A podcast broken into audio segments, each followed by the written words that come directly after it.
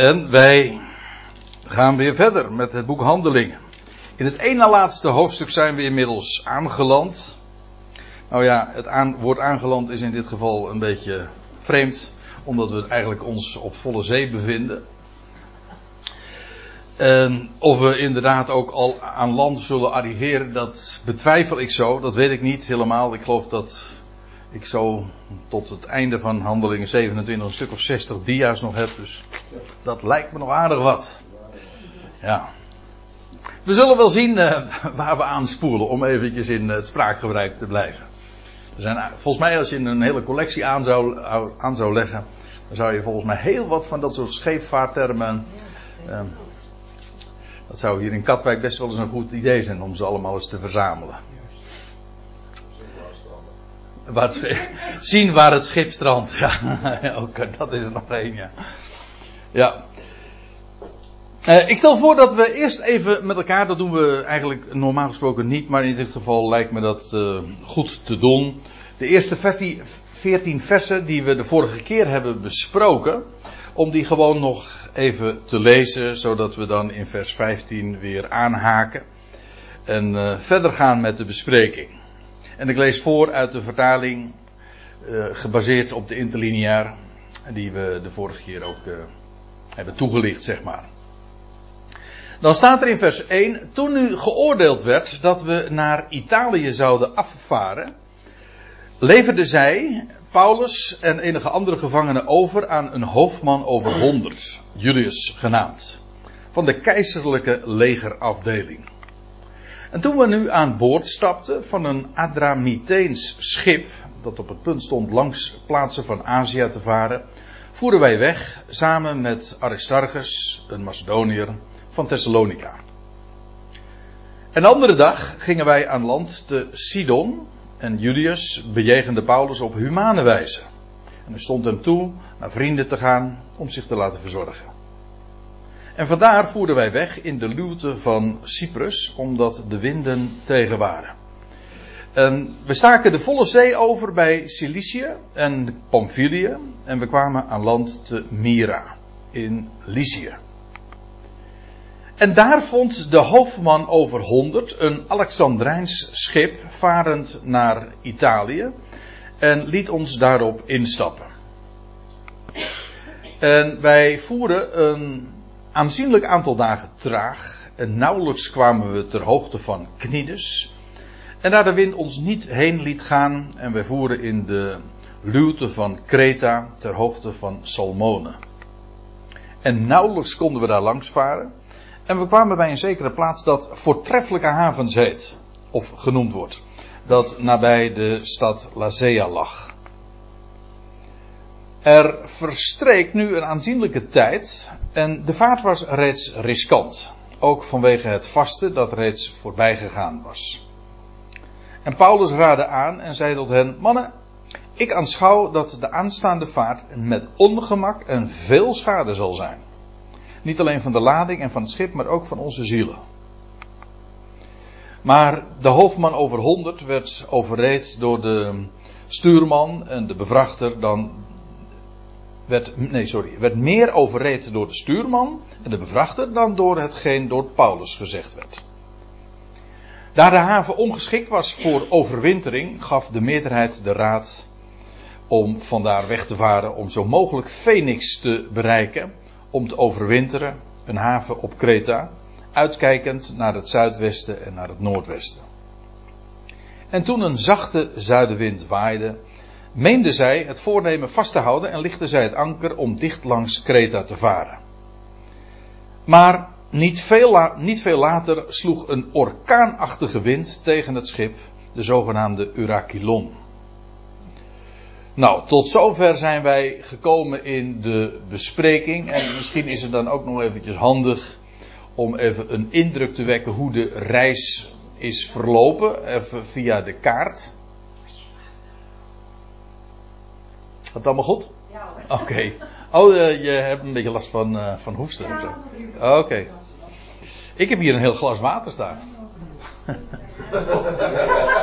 zei, zei jij heel hatelijk.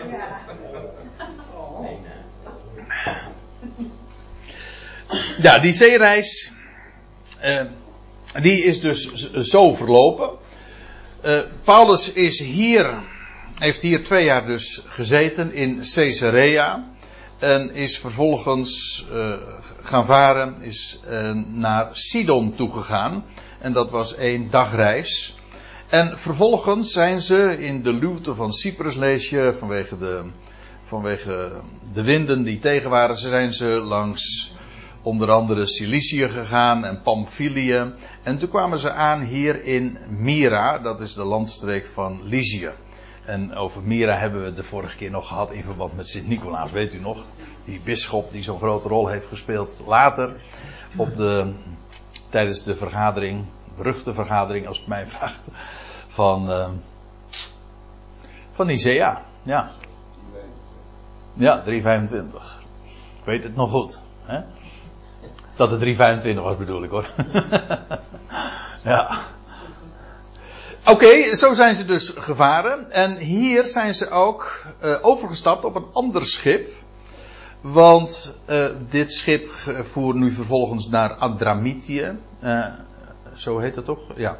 En dat ligt ergens hier. Dus die zou doorvaren terwijl zij naar Italië toe moesten.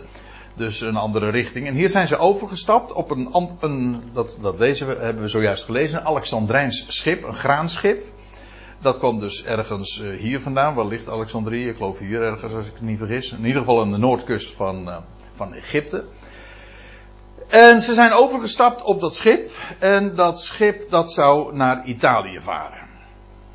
En dat zou dus ergens zo varen, een directe tocht. Maar dat zat erg tegen. Want in eerste instantie uh, leverde het al heel veel moeite om zelfs zo te varen. En hier ligt ergens Knides, dat eilandje wat ik zojuist ook noemde. Maar toen ging de vaart heel erg tegen en toen zijn ze afgedreven. En zijn ze vervolgens, het was, u moet zich realiseren, het was al in het uh, najaar, het, de vasten was al voorbij. Dat wil zeggen, het was al voorbij Yom Kippur. Het is een uh, Joodse dat was de enige Joodse dag, eigenlijk Israëlitische dag, waarop een verplicht vasten was. Dus dat is ergens in september, oktober geweest. En dan wordt de reis erg riskant om op volle zee te varen. En, maar goed, ze zijn vervolgens dus bij Salmone terechtgekomen. Dat is, ligt hier aan de oostkant van Kreta. En ze zijn onderdoor gevaren en vervolgens zijn ze naar voortreffelijke havens. In de MBG-vertaling heet dat dan goede reden. Maar een reden is een rederij, een haven. in ieder geval, uh, dat heette zo. Voortreffelijke havens. En dan is het op deze plaats dat Paulus zegt: hier blijven. Want als we verder gaan varen, dan gaat dat heel veel problemen opleveren voor het schip, maar ook voor onze zielen. Dus dat wordt een zeer moeilijke reis. Maar dat was Paulus' advies. Uh, dat, dat viel niet zo erg, want ja, sowieso de stuurman en de schipper, die waren het er niet mee eens. En uiteindelijk was toch degene die de meest beslissende stem had, die, die centurio, die hoofdman, die had daar gewoon vanwege zijn autoriteit als, als uh, ja, met die militaire status had hij daar dus kennelijk een, een doorslaggevende rol. Die dacht ook van nou, ik geef de advies of ik. Uh, ik doe gewoon dat wat de, de, de schipper en de stuurman zeggen. Trouwens, ook de andere uh, bemanningsleden die er al iets over zouden kunnen zeggen. Die vonden ook het helemaal niet geschikt om daar bij schone havens te blijven. Want dat was weliswaar, of voortreffelijke havens te blijven. Want dat was, die, uh, die haven heette dan weliswaar zo. Maar ze was ongeschikt om te overwinteren. Misschien omdat er geen, geen overnachtingsplaatsen enzovoort waren. Dus de, de raad van Paulus, het woord van Paulus, een profetisch woord, want dat was maar niet uh, zijn, zijn expertise als, als, als, als uh, iemand die ervaringsdeskundige was op het gebied van scheepszeereizen, want dat was hij wel. Maar uh, hij sprak als gezant van God, hij wist, het was hem kennelijk verteld, wat hem wat het schip te wachten zou staan.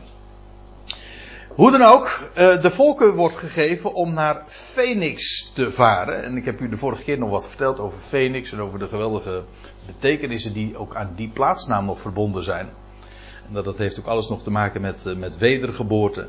Zij denken daarbij uh, bij Phoenix te arriveren. Dat ligt nog weer even verderop op de, zuid, aan de zuidkant van Kreta. Dat was maar een klein eentje verder, dus dat zou uh, op zich niet problematisch zijn. Ze zouden gewoon langs de kust varen en dat leek ook nog goed uit te pakken ook omdat toen ze vervolgens wegvoeren van, van voortreffelijke havens, toen stak er een zachte zuidenwind op, dus er was niks aan de hand. En, maar toen zijn, waren ze plotseling. Toen brak er een, een zo'n oostenwind aan. En dat was een orkaan. En toen uh, kon men niet bij de kust blijven, dus ook niet Phoenix bereiken. En dwaalden ze af naar het zuiden. Ze konden niet anders. Een groot schip moet zich realiseren. We zullen straks ook nog wel zien, tenminste als we zover komen. Er waren op maar liefst 276 man zat. Dus uh, dat, ik zeg niet dat dat nou het allergrootste is, want juist uh, van de week las ik nog een verhaal over in diezelfde tijd dat daar ook ehm, dat daar geva gevaren werd met een man of duizend op een schip, dus dat, dat kon nog veel groter. In ieder geval, men, voer, uh, men dreef dus af naar het zuiden. Nou, en dan pakken we de draad op en beginnen we verder te lezen in vers 15 van Handelingen 27. Het schip nu werd meegesleept en kon de kop niet in de wind houden. En dan staat er, we gaven het op. Ook kennelijk uh, Paulus, of de, Lucas, de schrijver, die sluit zichzelf erbij in, gewoon bij de hele bemanning. We gaven het op en wij dreven weg. Dat wil zeggen, hier door de wind kon men niet hier aankomen, maar moesten ze dus, gingen ze ja, afdrijven naar, in zuidelijke richting. En staat er dan, we liepen onderlangs een eilandje, Clauda geheten. En dat eilandje ligt hier, op niet al te grote afstand van de kust van Kreta dus. En, hoe heet het? Tegenwoordig heet het geen Clauda meer, dat eilandje, maar ik kwam een andere naam tegen. Maar ik ben het vergeten. Maar goed, ik kan het nou wel noemen. Maar geen van ons zegt het waarschijnlijk ook maar iets. Want ja, daar in deze contraien heb je zoveel. Nou, ik zou zeggen duizenden eilandjes. In ieder geval, uh, ze kwamen dus helemaal hier terecht. En wij liepen onderlangs een eilandje Clauda geheten. Maar we waren nauwelijks sterk genoeg de sloep in bedwang te houden. De sloep, dat is dus de reddingsboot die achter het schip aandreef. En vandaar ook uh, dat, dat je dan leest in vers 17. En ze hezen haar, die sloep dus, op. En ze gebruikte hulpmiddelen om het schip te ondergorden. Ja, ik ben uh, zo, terwijl ik uh, me met dit hoofdstuk ook bezig heb gehouden, ben ik nog weer heel wat wijzer geworden hoe dat zit. Heel wat katwijkers die kennen een heleboel termen waarschijnlijk wel. En mensen die veel varen erop. Hè, die, uh, ondergorden ken ik niet hoor. Ondergorden? Nee. Een schip ondergorden. Nou, dat was dus. Uh, waarbij je dus eigenlijk gewoon de schip in de, in de breedte werden er dan riemen of kabels of touwen gespannen zo om het schip bij elkaar te houden. Dus het was. Nee, dat lijkt mij ook niet. Nee. We hebben vandaag daar tegenwoordig wat andere materialen voor. Ja. ja. Maar zo, zo ging dat dus. Het is trouwens op, opmerkelijk hoe, uh, hoe Lucas dit eigenlijk allemaal verhaalt tot in detail. Als een scheepsjournaal. Het is, het is echt zo. Uh, uh, hoe hij elk punt, ook als het gaat weerkunde, de hele meteorologische informatie, maar ook allerlei scheepvaarttermen, ze komen allemaal voorbij. Maar ik heb de vorige keer al op gewezen, dat, zo zijn we ook afgesloten en wellicht dat dat vandaag ook nog wel ter sprake gaat komen. Waarom nou deze uitgebreide bespreking, of, ja, of het verhaal, het journaal van deze reis, aan het slot van het boek Handelingen, terwijl het voor uh, de, de eigenlijke opzet van Lucas niet zou bijdragen. Ik bedoel, Lucas had bedoeld om te vertellen wat, zoals hij dat in hoofdstuk 1 al had gezegd, om te verhalen wat de Heer Jezus Christus ook door zijn apostelen zou doen, namelijk de verkondiging van het evangelie. Maar hoofdstuk 27 gaat er helemaal niet over. Hoofdstuk 27 gaat alleen maar over een reis. Maar de echte betekenis zit hem in de typologische. En dan, en dan wordt het volstrekt helder, namelijk dat dat schip en het lot van dat schip alles te maken heeft met het groot, de, de rode draad in het hele boek. Namelijk dat Israël niet luisterde naar het woord. En uiteindelijk ook niet naar het woord van Paulus. En daardoor ook in die grote problemen is gekomen. En uiteindelijk zelfs ten onder is gegaan. Dat is precies zoals handeling 28 uiteindelijk ook eindigt. En dit hoofdstuk illustreert dat. Ja, als je er dan zo tegenaan kijkt, dan ineens begrijp je ook waarom, uh, waarom allerlei details hier zo gegeven worden. Want ze, ze, ondersteunen precies die boodschap ook. Het was een schip, de vorige keer hebben we zo het een en ander even op een rijtje gezet. Het was een schip uit Alexandrië, uit Egypte. Zoals Israël ook uit Egypte was geroepen. Het was een graanschip, dat wil zeggen het vervoer, dus uh, ja, brood, zeg maar. Zoals Israël, ook aan, aan Israël de woorden Gods waren toevertrouwd om dat door te geven. Hè. En zo voeren zij op zee, hè, de Volkerenzee, om daar het woord door te geven. En met de stuurman, dat zijn feitelijk de, de, de, ja, de bestuurders, maar ook de, de schipper, de, ja, de bestuurders zijn dan meer. De, bestuur, de stuurman is feitelijk meer een beeld van degene die, die koers, uh, de koers bepaalde. En de schipper is de eigenaar van het schip en de hele lading. Wel, dat zijn dan meer de politieke leiders. Uh, en de, de stuurman staat dan voor de geestelijke leiding. Die geen acht geven op het woord van Paulus. En ja, nou ja, dat uh, komt allemaal zo voorbij. Met alle consequenties ook van dien. We komen daar zo tussendoor ook nog wel over te spreken. Uh, zij hezen haar op, die, die sloep dus, om haar binnenboord te, te brengen, ze kennelijk. En ze gebruikte hulpmiddelen om het schip te ondergorden. En zij vreesde bovendien om in het Sirtis, niet circus, in het Sirtis het drijfzand te zullen stranden. En dat was een, eh, een hele beruchte, brede zandbank boven de kust van Afrika. En hier heb je dus, eh, dit is dus de Middellandse Zee, hier heb je Kreta, hier heb je nog net uh, Libië en Egypte, ziet u. En de Sirte, dat is hier, dat is een, een, een grote zandbank.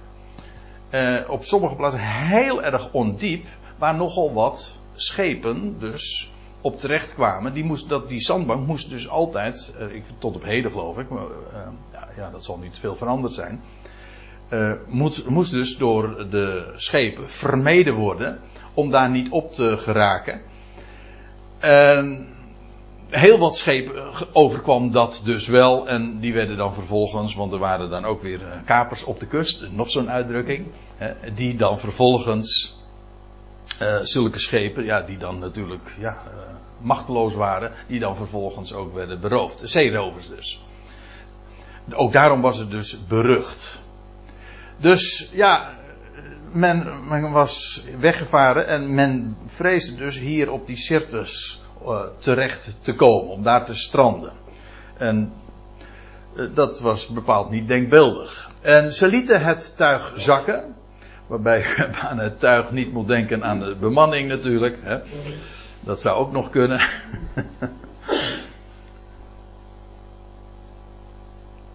maar uh, het tuig, dat is ja, wat het uh, is. Uh, de verklaringen zijn wat. die stemmen niet geheel overeen. Sommigen denken aan het zeil, anderen denken aan een soort drijfanker. Ja, nou ik zei al, Lucas gaf, geeft details als in een scheepsjournaal.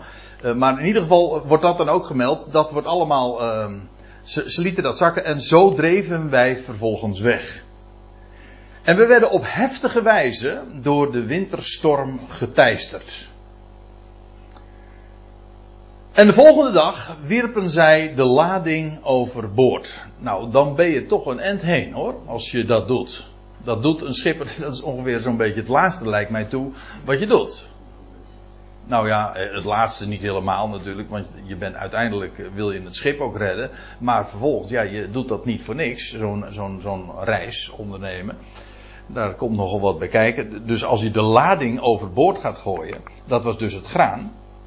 En dat, dat werd uiteraard gedaan om het schip eh, weer beter en meer eh, drijfvermogen te geven.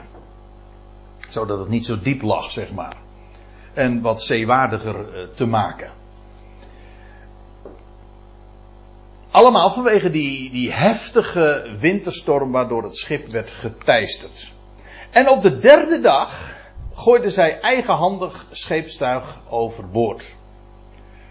Ja, die derde dag is uiteraard gerekend vanaf het vertrek van voortreffelijke havens. En eh, ja, als ik het woordje, of de frase de derde dag uh, laat klinken, en uh, vanuit Bijbels perspectief, ja, dan denk je altijd aan opstanding, in ieder geval aan hoop. De derde dag is altijd een mededeling van hoop. Maar, en dat is dus ook weer zo bijzonder hier in Handelingen 27. Hier niet. Hier is het, uh, is het eigenlijk, uh, hier begint het pas uh, goed te knijpen, zeg maar. Voor hen. En dat geeft ook wel precies het contrast aan waar, waar het schip, Israël, inmiddels in terechtgekomen is. Geen, niet de, de derde dag die, uh, en, het nieuwe leven en de hoop en de opstanding. Uh, ook dus niet, als ik, uh, als ik daar nog even aan mag herinneren, ook geen Phoenix dat men probeerde te bereiken. U weet wel dat, ik zeg het nou nog maar een keertje, dat het is die vogel die uit zijn eigen as herrijst. En zelfs van oudsher een type, een embleem is. Niet alleen in de, ik bedoel niet zozeer eens in, in de Bijbel, maar in het algemeen een embleem is van, van nieuw leven. Dus men dacht uh, Phoenix te bereiken, Phoenix. Er zijn zoveel plaatsen die die naam uh, dragen. Uh, en niet de hoop van de derde dag, integendeel tegen drama. Precies trouwens ook zoals Paulus had gezegd. Blijf bij voortreffelijke havens. Daar moet je zijn, want anders gaat het niet goed. Hoe dan ook, ze gooien eigenhandig dat scheepstuig overboord. Dus alles wat uh, overtollig is of. Uh, ja, ja, waaraan zou je kunnen denken? Reserve, riemen, takelwerktuigen, touwen, weet ik veel. Alles wat dus niet per se nodig was om mee te nemen, dat moest overboord gegooid worden. Na ook al eerder de lading overboord gegooid te hebben.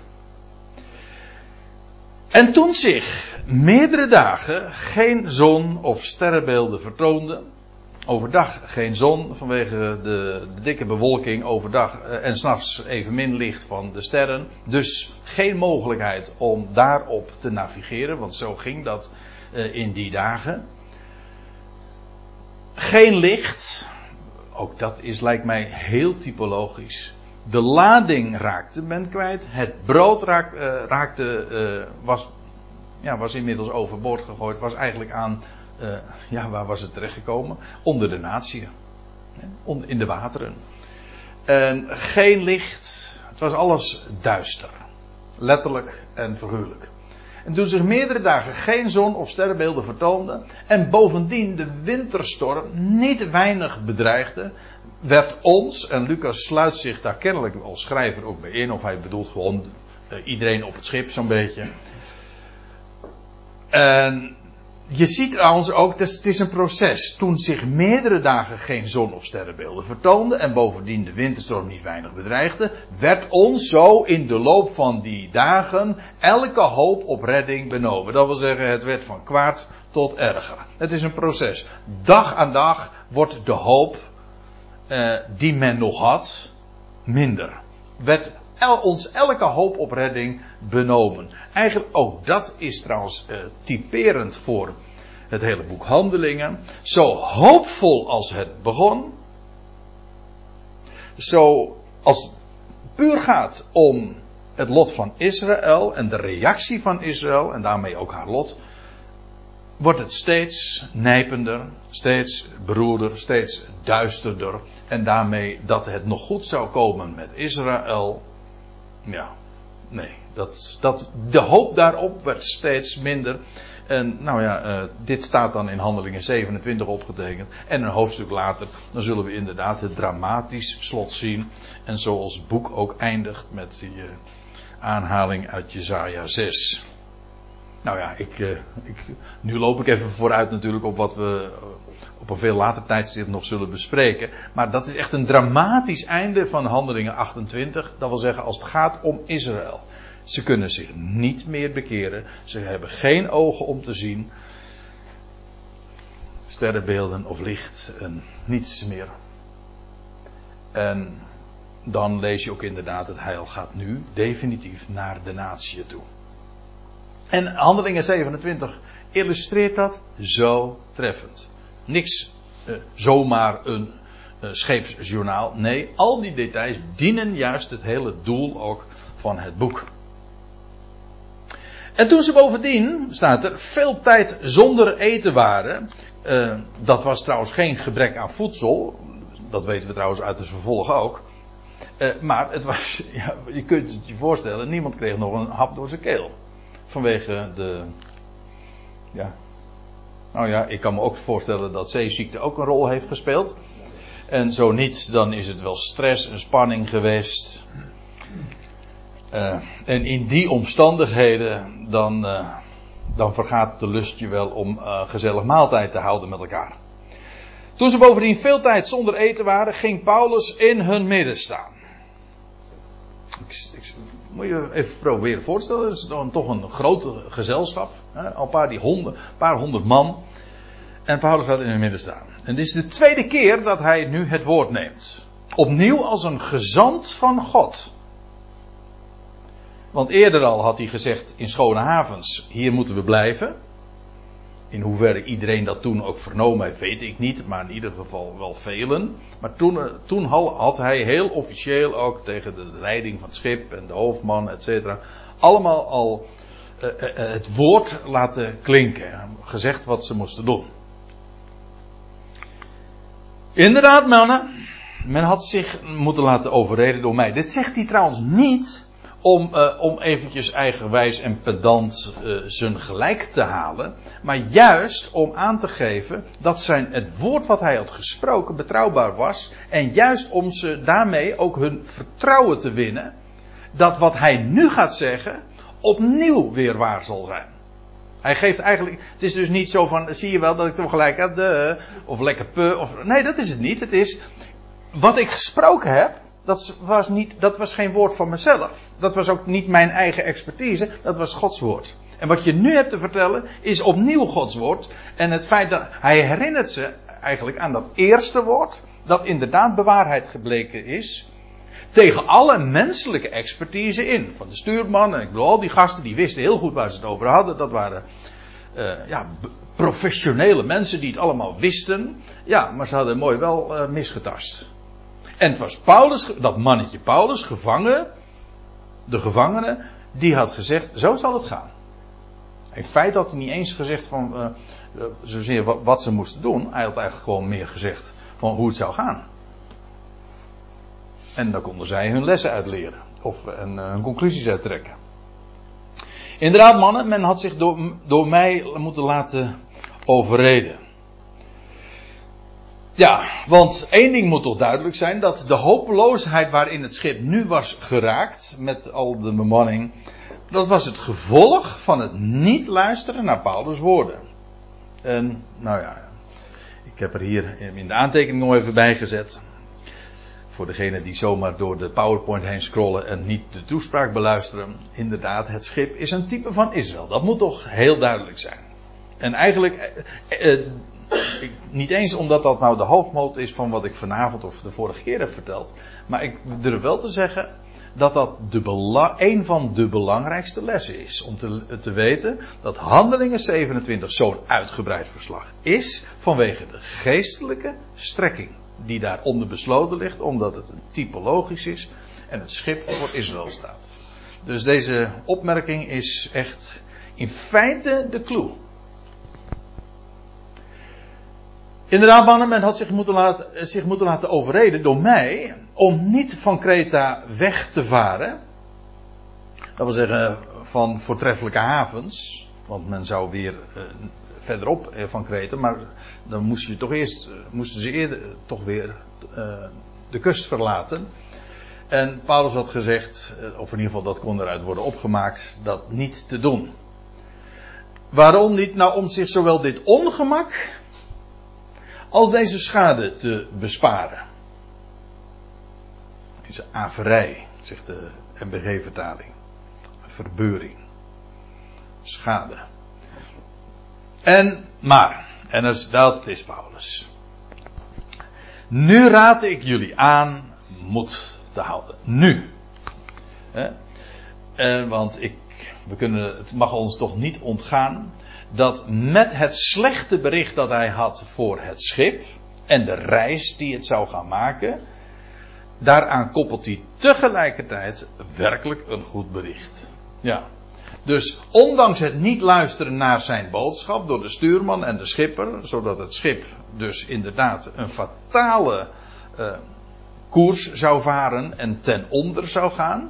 Dat is in feite het onderwerp van het boek Handelingen. Namelijk de boodschap die naar Israël gezonden wordt, maar te vergeefs. Maar het is niet zo van dat omdat dat daaraan geen gehoor is gegeven, dat Paulus zegt van nou, uh, bekijk het maar. Ik heb, ik heb, ik heb jullie gewaarschuwd en uh, nu mag je het zelf uitzoeken. Nee, hij geeft ze moed. Hij zegt, ik raad je aan goed gehumeurd te zijn. Ja, staat er in de. Leuk hè? Positief. Kijk, dat is wat ook het goede bericht uitwerkt. Je leert op een hele andere manier tegen dingen aan te kijken. Waarom? Ja, je weet, niks gebeurt voor niks. Dit is, dit is maar geen, uh, geen denken à la Emil Ratelband van Chaka. Dit is echt positief denken, omdat wij weten dat elke min, ik bedoel letterlijk, elke min wordt door God tot een plus gemaakt. Sterker nog, eigenlijk bestaan er geen minnen, er bestaan alleen maar plussen die nog niet af zijn. Kijk, dat is positief denken. Waarom? Omdat God zo is. Hij is de gelukkige God. Trouwens, dat wordt het thema voor het Goed Bericht Weekend over een maand, ruim een maand. Nou ja, daar hebben we het zo misschien nog wel eventjes over. Maar uh, de gelukkige God, ja. Paulus raadt ze aan allemaal goede moed te houden. Weet je waarom? En hij zegt, want de ziel van niemand, zo staat het er letterlijk. De ziel van niemand van jullie zal verloren gaan. Niemand. Of jullie het nou geloven of niet. Maar, en al die honderden mensen, ze hebben zo al hun eigen gedachten gehad. Hij, Paulus verbindt hier ook helemaal geen condities aan of voorwaarden. Nee, uh, hij had gezegd, met het schip gaat het niet goed. Daar is niet naar geluisterd. Vervolgens is gebeurd wat hij voorzegd heeft. Maar dan zegt hij tegen iedereen: De ziel van niemand van jullie zal verloren gaan. Iedereen wordt gered. Dat is Paulus' boodschap. Want hij is namelijk de redder van allen. Geen kalme reis, maar wel een behouden aankomst. Dat, dat is er weer eentje, hè? Aan de reeks. Want de ziel van niemand van jullie zal verloren gaan, behalve het schip. Ja, maar dat was eigenlijk ook het onderwerp. Dat was de directe aanleiding. Eigenlijk zou je het zelfs kunnen zeggen dat goede bericht van Paulus is juist gebaseerd op en gaat uit van het ongeloof en de verwerping van Israël. Of zal ik het zeggen met de woorden van Romeinen 11. Dat had ik nog even bij moeten zetten, want daar is het een citaat uit. Hun verwerping, hij heeft het over Israël, is de verzoening der wereld. En Paulus zegt, ik zeg dit als apostel, als afgevaardigde van de natie. Dat is mooi. Dat wil zeggen, door Israëls verwerping is Paulus trouwens ook geroepen om apostel te zijn voor de natieën. En juist op basis van Israëls verwerping en dat het koninkrijk niet door uh, zou gaan. Of nou ja, uh, ik weet niet of ik het helemaal goed formuleer, maar in ieder geval dat het koninkrijk in die dagen geen baan zou breken en gevestigd zou worden op aarde. Dat was in aanvang de verwachting, dat was wat de twaalf ook predikten. En Paulus werd geroepen eigenlijk nadat, ja, nou ja, nadat de stuurman en de, en de schipper uh, Stefanus hadden gestenigd. dit is rare beeldspraak hoor, dat weet ik wat ik nu zeg, maar ik, u begrijpt, ik, ik laat de dingen even door elkaar lopen. Want die steniging van Stefanus, dat gebeurde door het Sanhedrin. Dat, dat, dat waren de geestelijke leiders. Dat waren de stuurmannen, zeg maar. En toen, ja, toen was, daar was al Saulus bij betrokken. En daarna werd Saulus van Tarsus geroepen. En die werd een Paulus en die zou naar de natie gaan. En wat zou die prediken? Die vreselijke ketterij van de verzoening der wereld. En hij zegt, iedereen wordt gered. En of je het nou gelooft of niet, maar dit is de boodschap. En daar, op, dat, op die boot, waar het zo enorm donker was. En waar het knijpen was, voor, uh, en de mensen hadden geen hoop op redding. En Paulus heeft een goed bericht. Dus het schip gaat ten onder, inderdaad. Maar niemand van jullie zal verloren gaan. Jullie worden allemaal behouden. Ik vind dat prachtig hoe dat hier zo in zo'n geschiedenis wordt gedemonstreerd en geïllustreerd. Want, zegt Paulus, ik, het is maar geen, uh, dat is maar geen peptalk van hem, want het is van Gods wegen dat hij dit kon meedelen. Want hij zegt, in deze nacht stond bij mij een boodschapper van de God, van wie ik ben. Dat waren dat konden al die andere mensen ook zeggen. Hè? Iedereen is van de God. Maar hij zegt, die ik ook dien. Dat kon niet iedereen zeggen. Hij zegt, dit is een boodschap van de God. De ene God namelijk. Wie die boodschapper is geweest, staat er niet bij. Ik heb even gedacht, zou het misschien de Heer Jezus Christus gewoon zelf geweest zijn met deze boodschap. Maar. Ja. Nee, het staat, nou, ons woord engel komt natuurlijk uit het Grieks, angelos. Ja. Maar dat is eigenlijk, ja, het is een beetje een gekleurde vertaling, want wij denken bij een engel per definitie altijd aan een hemelwezen. Maar het is een boodschap, het, duidt een functie aan. Het is dus niet, zeer, niet zozeer een wezen uit de hemel, dat hoeft helemaal niet. Je leest ook van de verspieders die bij, bij kwamen, dat waren ook engelen. De, nee, engelen, boodschappers. Dat is een boodschap. Dus, dus het duidt dus een functie aan. En ongeacht wie die functie ook uitoefent, iemand die een boodschap doorgeeft, is een engel. In de Bijbelse zin van het woord, een, een boodschapper. Maar goed, dat staat hier niet bij, dus ik wil dat ook verder niet invullen. Maar omdat ik weet dat de Heer zelf ook Paulus zoveel heeft meegedeeld. En bij zo'n belangrijke gelegenheid zou het me niet verbazen. Laat, ik het zo, ik het zo voorzichtig zeggen. Het zou me niet verbazen. In deze nacht stond bij mij een boodschapper van de God, van wie ik ben en die ik ook dien. Die zei, vrees niet Paulus, jij moet voor de keizer staan. Jij moet, het is, letterlijk staat daar, uh, jij moet. Uh, het, uh, in het Grieks is dat dij, en dat betekent letterlijk, het is bindend. Het kan niet anders. Zo, zo zal het gaan. Moeten dus in de zin van het kan niet anders. Het is bindend. En Paulus wordt gezegd, vrees niet. Ja, niet vanwege die, het feit dat er iemand, een, een boodschapper van God voor hem stond. Nee, vrees niet in deze omstandigheden dat het zo duister is en dat, dat, dat de heel de bemanning die en, en, en, alle mensen op het schip denken van nou alle hoop op redding is, is bekeken. Paulus wordt tegen Paulus wordt gezegd, vrees niet jongen. Want jij gaat voor de keizer staan. En daarom. En niet alleen, en zegt hij, wordt er dan bijgezegd, en neem waar, allen die met jou varen, heeft de God aan jou als gunst geschonken. Letterlijk staat hier uh, in het Grieks het woordje charisomai. En dat betekent, uh, daar zit het woordje charis in. Waar staat dat hier? Je ziet het hier, charis. En dat betekent genade. In de zin van gunst. Al die mensen, die, uh, die krijg je er zomaar gratis bij. Allen die met jou varen, heeft de God aan jou als gunst geschonken. Met andere woorden, dat komt dus helemaal goed. Vandaar dat Paulus zo solide en met ja, goedsmoeds, goed gehumeurd uh, deze boodschap kon brengen. Daarom mannen, houd moed. Hè? Heb je het weer. Wees goed gehumeurd. Zoals Paulus dat zelf was. Want ik vertrouw de God. Dat het zo zal zijn zoals het tot mij gesproken is. En daarom heeft hij natuurlijk ook, begon hij ook zijn inleiding met van, uh, had nou naar mij geluisterd. Want, want wat ik zeg, dat, zo gaat het. De God, ik vertrouw namelijk de God. De God heeft gesproken. En het zal zo zijn als hij tot mij gesproken heeft, want hij maakt zijn woord altijd waar. Daar geen mis op. Dat is dus, ook al staat het volkomen haaks op elk menselijke, uh, menselijke knappe koppen en uh, expertise en weet ik veel wat allemaal, titels en, nou ja, dat waar de mens op zich op laat voorstaan.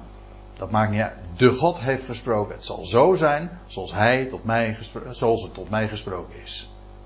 En daarom kun je goede moed hebben. Zelfs in zulke omstandigheden. Dat maakt geen enkel verschil. Kijk, dit is zo geweldig.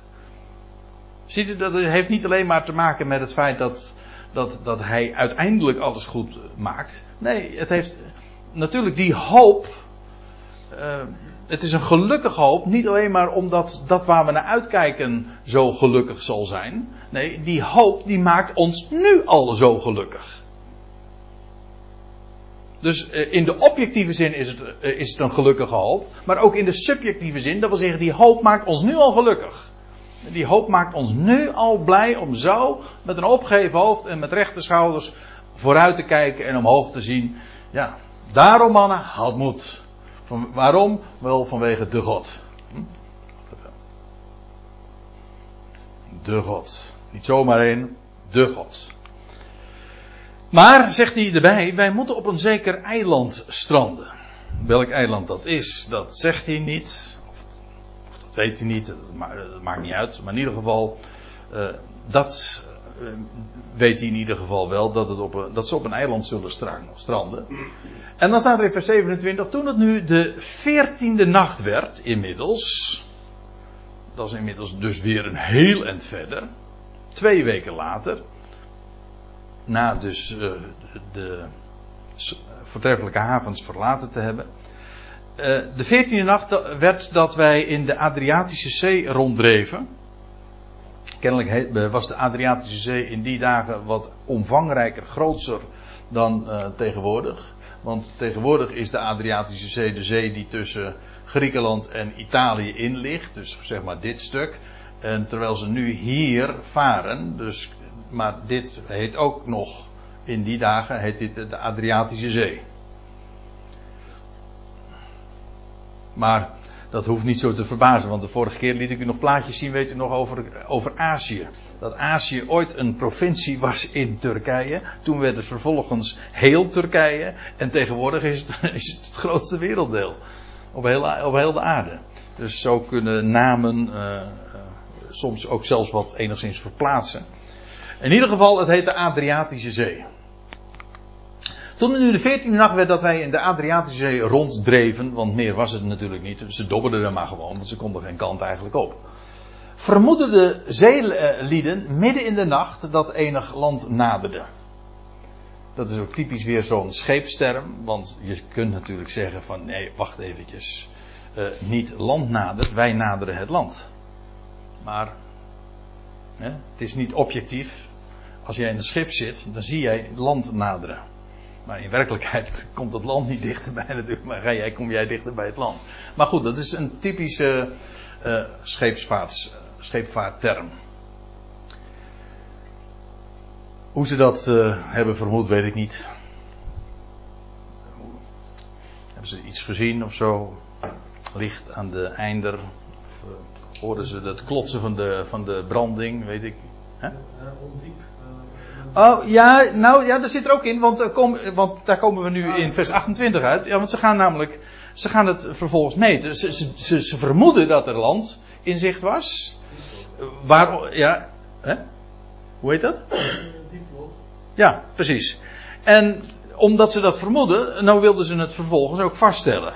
Dat het geen vermoeden alleen is. En ze wierpen het dieplood en ze bevonden 20 vadem. En het leuke is, een fadem, dat is uh, 1,80 meter ongeveer, 1,85 meter. En dat is gebaseerd op manslengte. Ongeveer hè, 1,80 meter. Ik heb wel eens gelezen dat dat eigenlijk de spanwijdte is van je armen. Maar dat maakt geen verschil, want de spanwijdte van je arm is hetzelfde als je lichaamslengte. Wist je dat? Ja. Deze, dit, is, dit, is mijn, dit is hetzelfde als mijn lichaamslengte. Nou ja, misschien zijn er sommigen die iets anders, die niet zo minder symmetrisch gebouwd zijn, maar dat is normaal gesproken. Eh, en als je wat kortere benen ik heb wat kortere benen, eh, dan eh, klopt dat misschien niet, maar dit schijnt, dit is vrij normaal, ja. in ieder geval, één vadem is, dus dat is een manslengte, en in voettermen zijn dat 6 voet, 6 keer 30 centimeter. Dus 20 vaden, dat was 36 meter. Ze wierpen het dieplood 36 meter. Dat is dus nog knap diep, zou je zeggen. Ik weet niet precies uh, hoe, hoe, diep de Middellandse Zee verder is. Heel diep, ja? 1000 meter, meer dan 1000 meter. Ja joh? 2, 3000 meter, ja. Morgen, zo hé.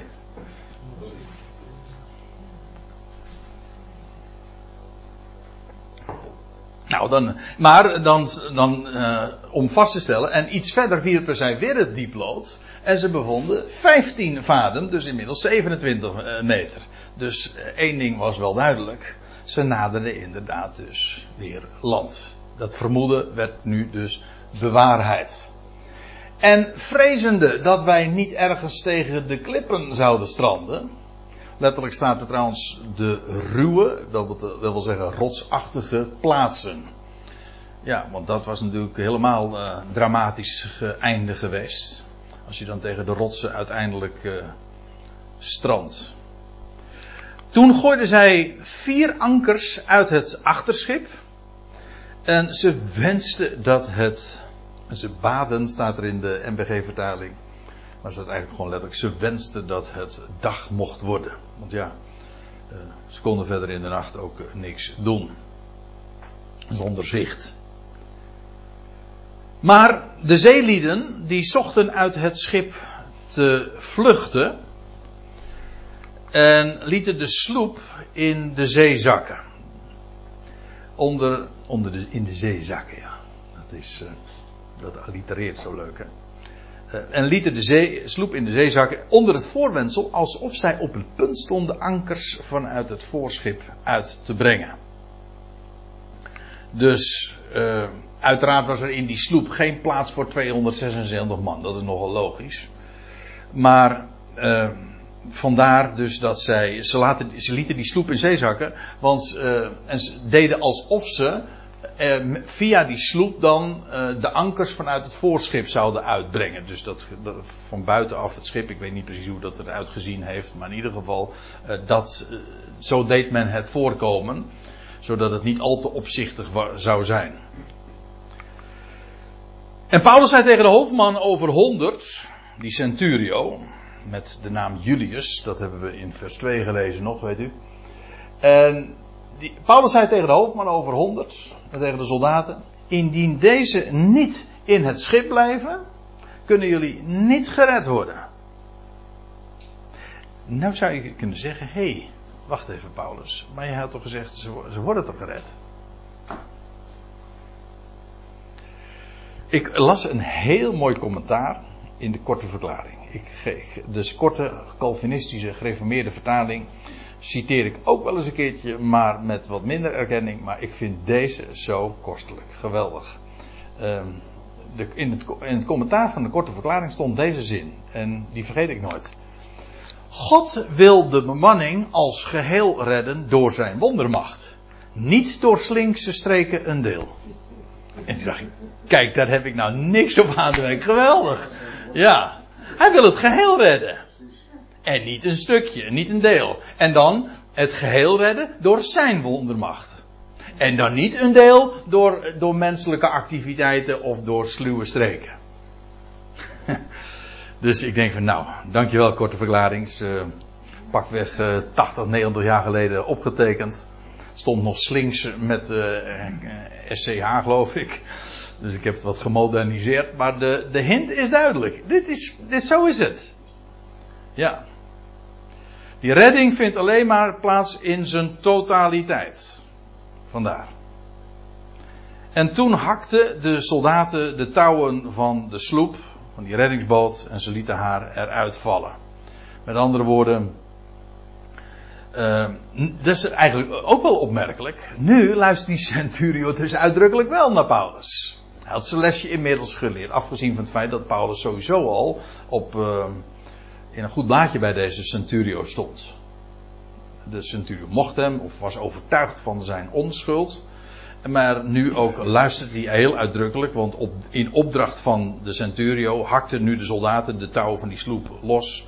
En ze lieten haar gewoon zo in het schip, in, in het water vallen. En tegen dat het dag zou worden, riep Paulus allen op voedsel te nuttigen. En hij zei, hier riep allen op.